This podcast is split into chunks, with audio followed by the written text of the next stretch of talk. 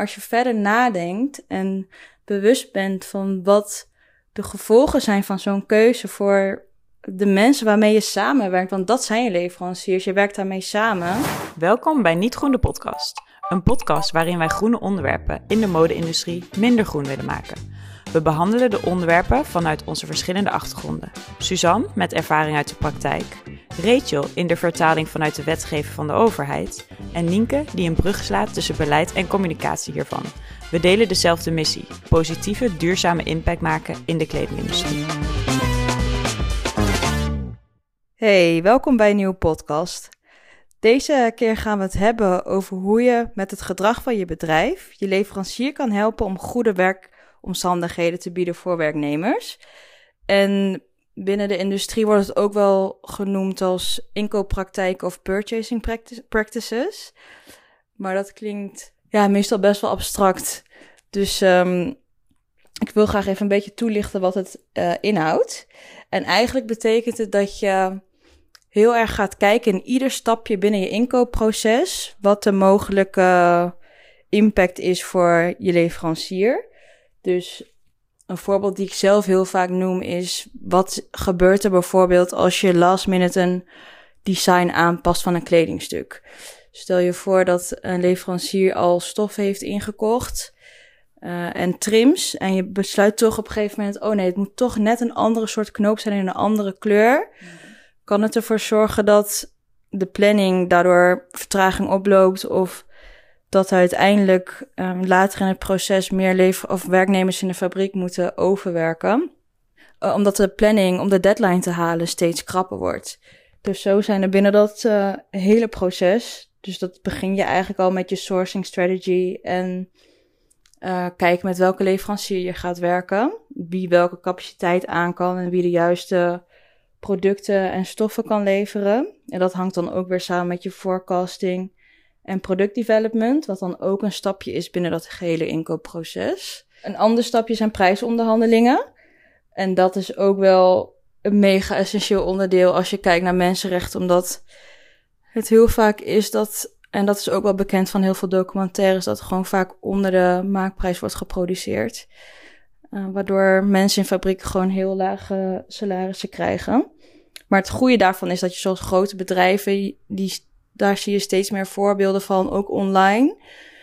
Dat, je, dat ze ervoor kiezen om arbeidskosten uit de onderhandelfase te houden. Dus waardoor de leverancier gewoon altijd een, in ieder geval een minimaalloon uh, betaald krijgt. En volgens mij heeft H&M dat. En dan heb je nog je order placement en production en lead times. En dat zijn toch wel transport is volgens mij ook wat heel erg onder valt. En ook wel je financiële afspraken. Dus dat zijn echt de contractuele elementen binnen het inkoopproces. Dus wat is de impact van de keuze dat je bijvoorbeeld na 60 dagen betaalt of pas na 90?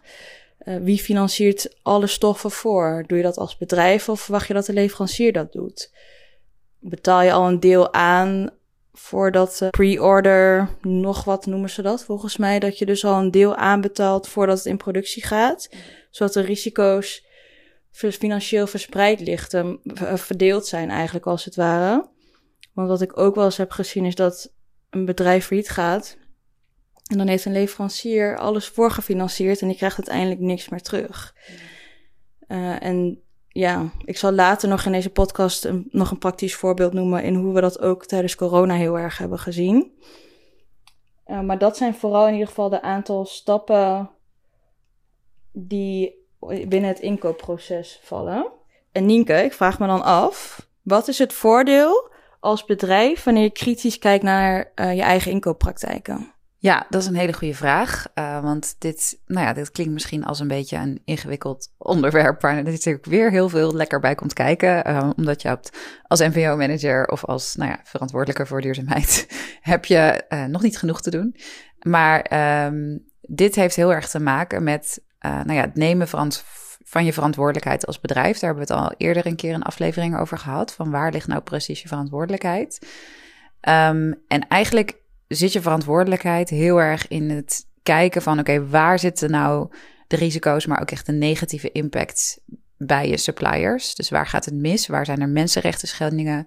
Maar ook natuurlijk op milieugebied. Maar berichten nu in dit geval eventjes vooral op mensenrechten, arbeidsomstandigheden. En op een gegeven moment als je in kaart hebt gebracht van oké, deze uh, negatieve impact zijn er. Dus uh, er wordt veel overgewerkt bij onze leverancier. Uh, er worden geen goede lonen betaald bijvoorbeeld. Je, je weet dat inmiddels. Dan is de volgende stap binnen je verantwoordelijkheid als bedrijf om daar een gepaste oplossing voor te vinden. Dus om te kijken met je leverancier hoe dit beter kan. En daar zijn eigenlijk twee aanpakken voor mogelijk. Dus de ene is heel erg vanuit je leverancier. Dus dat je heel erg kijkt of heel erg gaat richten op je leverancier en gaat zeggen van kijk, in dit audit report zien we dat er zoveel uren is overgewerkt. Uh, dat is boven het wettelijk toegestane aantal uren. Los het op. Dat is één manier waarop je dit zou kunnen, kunnen aanpakken. Um, dat je gewoon ja, met je leverancier gaat kijken van oké, wat kan jij doen om dit te verbeteren? Maar daarnaast is er ook een andere aanpak mogelijk. En dat is eigenlijk het proces wat we uh, in deze aflevering beschrijven en bedoelen. En dat is dat je kritisch gaat kijken naar welke acties jij binnen je organisatie doet, die er eigenlijk voor zorgen dat jouw leverancier dus overuren maakt met, hun, met het personeel. Dus eigenlijk welke acties doen wij als bedrijf die direct, of nou ja, redelijk direct ertoe leiden dat de leverancier bepaalde mensenrechten of bepaalde arbeidsvoorwaarden schendt. En hoe kunnen we dat ook aanpakken? Dus dat is eigenlijk um, de grootste benefit uh, van dit hele proces. Uh, om daar kritisch naar te kijken binnen je eigen organisatie. Omdat je het voor jezelf makkelijker maakt en voor je, nou ja, voor je het hele due diligence proces, eigenlijk het verantwoordelijkheidsproces makkelijker maakt om ook echt stappen daarin te zetten. Omdat je niet vanuit top-down gaat zeggen van hé hey, leverancier, los dit op. Maar dat je echt gaat kijken naar oké, wat is dan de oorzaak van dit probleem eigenlijk wat er is? En wat kunnen wij zelf doen als bedrijf om te zorgen dat dit niet meer voorkomt? Ja, ik vind het heel interessant wat je zegt. Juist die. En ik denk ergens ook wel dat het misschien beide kant zijn. Dat je een soort van met je. Of met je regels en je beleid, wat je in, ho in je gedachten hebt, soort basis uh, schetst. Mm van hier staan we voor. Maar daarna heel erg um, gaat kijken van oké, hoe maken we dit operationeel en hoe gaan we dit in plaats van het inderdaad bij de leverancier te leggen, hoe gaan we dit samen doen? Uh, in plaats van dat alleen maar de leverancier daar verantwoordelijk voor is. En ik vind dat ook altijd uh, wel heel erg belangrijk in dit, überhaupt in dit hele inkooppraktijken thema, dat je inderdaad het, vooral het gesprek hebt met de leverancier. Uh, en daarin ook feedback vraagt van uh, wij denken we dat op deze manier duidelijk communiceren met jullie over onze techpacks of over andere technische dingen, maar begrijpen jullie dat ook? En wat kunnen wij verbeteren vanuit onze kant? Dat je daarin ook kwetsbaar opstelt. Ik, ik vind dat echt altijd heel krachtig. En daar komt uit, zeg maar, soms duurt het wel een beetje om daar vertrouwen in op te bouwen. Dat, dat je je allebei zo open durft te tonen. Maar ik denk dat wat ik zelf heb gezien bij bedrijven, dat je dan wel echt vaak tot de kern komt. En dat je dan toch merkt van, oh ja, onze manier van communiceren, dat is voor ons hier allemaal heel logisch. Maar in een andere cultuur met andere mensen is het eigenlijk heel logisch dat, dat, dat zij heel vaak niet begrijpen wat we zeggen. Hmm. En dat, I don't know, daardoor ga je meer reflecteren als bedrijf ook, zeg maar. Dus dat vind ik ook altijd wel een hele sterke. Uh, en Nienke, heb je nog een praktisch voorbeeld over hoe je dit als bedrijf kan doen? Ja, zeker. We hebben, ik heb een keer meegemaakt toen ik als MVO-manager werkte bij uh, L'Adresse. Uh, dat is ook alweer een paar jaar geleden. Maar um, daar hadden we een heel mooi voorbeeld eigenlijk van um, hoe dit heel praktisch in de, ja, gewoon in de realiteit naar boven kwam. Er was namelijk een situatie waarin um, we steeds vertragingen kregen. Dus we merkten steeds van, oh, er zit keer op keer een een vertraging in de leveringen die we, die, we, die we vragen. Dus de orders die we plaatsen, spreken we een levertijd of een leverdatum vooraf. En dat werd iedere keer niet gehaald bij een bepaald aantal uh, producten. En uh, dat was voor buying, voor de inkoopafdeling, was dat heel irritant.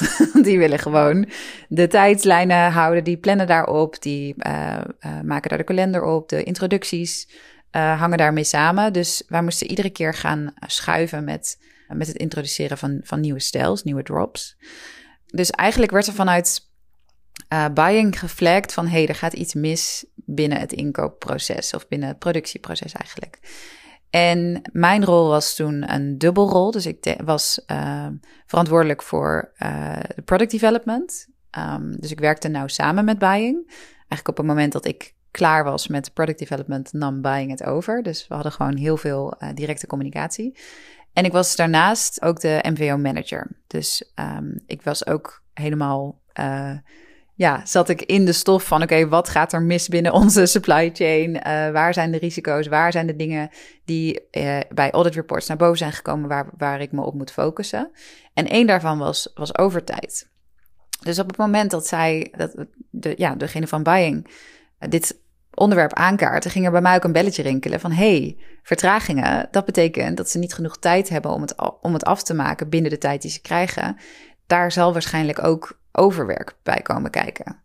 Dus uh, wat we toen hebben gedaan is, we zijn echt meerdere gesprekken gaan voeren met onze leverancier, waarin we inderdaad zijn gaan kijken van oké, waar komt dit nou vandaan? Hoe komt dit? Uh, en daarbij zijn we heel kritisch gaan kijken ook van vanuit ons, hoe komt dit? Dus niet per se dat we gingen kijken van hey, jullie planning is helemaal kut. Fix het even. Zijn we echt gaan kijken van oké, wat is nou de bottleneck eigenlijk? Waar, waar ligt het aan dat, dat uh, dit keer op keer voorkomt? En waar we toen achter kwamen, was eigenlijk iets wat we niet hadden verwacht. Uh, maar dat is dat zij hadden een bepaalde afdeling binnen de fabriek, uh, wat best een kleine afdeling was, waarin al het voorwerk gedaan werd voor nieuwe stijlen. Dus ze gingen um, uh, de patronen inlezen, ze gingen de technische tekeningen interpreteren en vertalen naar de lokale taal. ze maakten dan voor het eerst het sample en dan maakten ze echt een werkbeschrijving um, ja, die voor de fabriek begrijpelijk was. Uh, en ze maakten dan ook meteen de calculatie van hoeveel tijd ze daarvoor kwijt zijn en wat daardoor de prijs kan zijn. Dus dat proces is heel essentieel voor het voordat de productie kan starten. En uh, die afdeling was bij hun heel klein, omdat zij niet genoeg mensen daarvoor konden vinden. Dus in binnen, binnen de regio waar zij opereerden, waren er gewoon niet genoeg mensen die de juiste opleiding of de juiste kennis of de juiste vaardigheden hadden om dat proces te kunnen doen. Dus zij konden die afdeling niet laten groeien. Dus die afdeling had gewoon niet genoeg capaciteit voor wat wij van ze vroegen. Dus wat we toen als oplossing hebben uh, besproken, is dat we voor de capaciteit die wij maandelijks bij ze boekten, uh, dat we een bepaald percentage, nou ja, zeg 60%, never out of stock styles hielden. Dus dat, dat zijn stijlen die ze al eerder hadden ontwikkeld, waar dat hele proces niet aan vooraf hoefde te gaan. Ze gewoon mee konden starten. Uh, en dat we maximaal 40% nieuwe stijlen uh, gingen inzetten. Nou, dat betekende voor ons als product developers, betekende dat dat wij ook rekening moesten houden met, hey, we kunnen niet meer dan dit aantal stijlen ontwikkelen iedere maand, want dan kan het in productie niet gemaakt worden. Dus dat was eigenlijk een soort, nou ja, gedragsverandering of een soort planningsverandering binnen onze structuur. Um, waardoor het in één keer voor de leverancier heel makkelijk was om alles te halen. Super interessant en een mega concreet en praktisch voorbeeld. Ik ben ook wel benieuwd wat de reactie was van de leverancier. Ja, dat was eigenlijk ook super leuk, want die was echt heel betrokken en heel enthousiast. Want die vond het ook super fijn om gehoord te worden van... hey, dit is echt een probleem. Want voor hem is dat natuurlijk iedere maand opnieuw stress. Iedere maand opnieuw, oh shit, we komen er niet uit. Oh kut, we moeten weer laten weten dat we een vertraging hebben. Oh kut, ik moet weer mijn... Oh, sorry dat ik zoveel vloek. Trouwens. Uh, en hij baalde er natuurlijk ook van dat hij zijn werknemers moest laten overwerken iedere keer. Dus voor hem was het heel fijn om gehoord te worden, om samen te kijken naar echt een oplossing die echt kon werken. En dat hij ook gewoon naar zijn naar die afdeling ook kon communiceren van hé hey jongens, vanaf nu wordt het beter. Ja.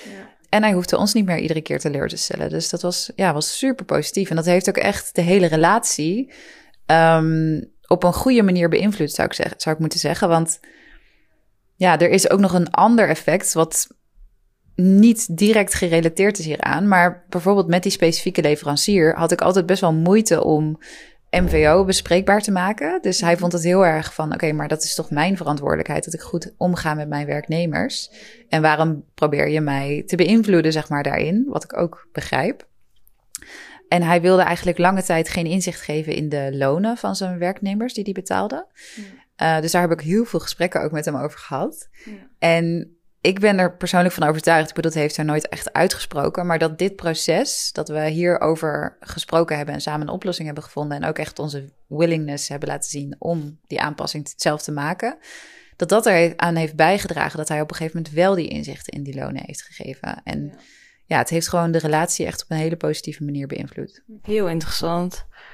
Ik vind het zo interessant wat je benoemt dat het echt een win-win is voor beide kanten.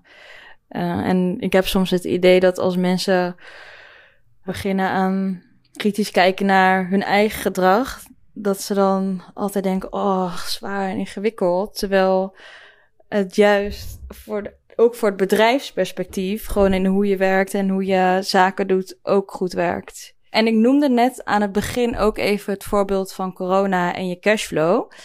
En dat is eigenlijk ook een voorbeeld wat ik zelf heb gezien tijdens mijn werk uh, wat ook heel erg met de inkooppraktijk te maken heeft. En dat, dat werkte eigenlijk altijd al zo. De manier van inkopen is dat bedrijven pas nadat de producten in de haven zijn. Het verschilt dus ook alweer per bedrijf hoe je dat hebt ingedeeld. Maar heel veel bedrijven betaalden pas 60 dagen nadat de producten aankwamen in de haven. Of dat ze vanuit, noem eens wat, India verscheept werden naar Nederland. En wat je dus zag tijdens corona, is dat heel veel grote bedrijven vooral al hun orders gingen cancelen. Want alle winkels gingen dicht, waardoor er echt veel minder verkoop was dan normaal. Uh, en daardoor waren zij in een paniek van, oké, als, als er geen geld meer binnenkomt, kunnen wij ook geen geld meer uitgeven. Maar het probleem daarvan was, is dat een leverancier de stof heeft ingekocht, de trims, producten zijn gemaakt, dus arbeidskosten zijn gemaakt. Dus eigenlijk financiert een leverancier al een heel proces voor. En dat resulteerde echt in dat superveel leveranciers failliet gingen. Want zij hebben ook niet eindeloze middelen om dat maar op te kunnen vangen. En dat vond ik ergens ook echt heel hard en pijnlijk om te zien dat. Uh, en ergens ook begrijpbaar als je bedrijf zo werkt. Want je hebt ook een verantwoordelijkheid om je eigen salaris hier in Nederland door te kunnen betalen. Dus ik snap ook dat een eerste reactie in zo'n paniek kan zijn: oké, we stoppen alles. Maar als je verder nadenkt en bewust bent van wat de gevolgen zijn van zo'n keuze voor de mensen waarmee je samenwerkt, want dat zijn je leveranciers, je werkt daarmee samen. Uh, hoe, wat, wat voor impact dat heeft in India, bijvoorbeeld, noem ik nu als voorbeeld, omdat ik daar vooral veel bij betrokken was, is dat echt immens dat sommige organisaties die trainingen gaven aan vrouwenrechten in fabrieken nu uh, voedselpakketten gingen uitdelen. Omdat heel veel mensen op straat stonden en geen werk meer hadden. En dit is natuurlijk wel een heel extreem voorbeeld, maar corona liet ons ook zien hoe scheef in sommige opzichten het modesysteem is en uh, hoeveel risico een leverancier neemt. En dat noemde ik net ook in het begin even met een faillissement. Dat dat heeft ook gewoon super veel impact op een leverancier. Want als, als je als bedrijf in Nederland failliet gaat, ja, dan word je failliet verklaard. En in principe kun je gewoon weer een nieuw bedrijf beginnen. Maar die leverancier zit nooit meer zijn geld terug. Uh, en daarin zag je ook dat ook een verandering dat leveranciers nu zeggen. Wij werken alleen maar dus op een aanbetaling en we gaan niet meer dat hele stuk voorfinancieren. En um, ken, sprak ook in een bedrijf en daar was toen accountmanager van bij het convenant. En zij vond het toen best wel spannend, de eigenares, om dat te gaan doen. Omdat uh, zij was net haar modemerk begonnen en dus had nog niet super veel middelen.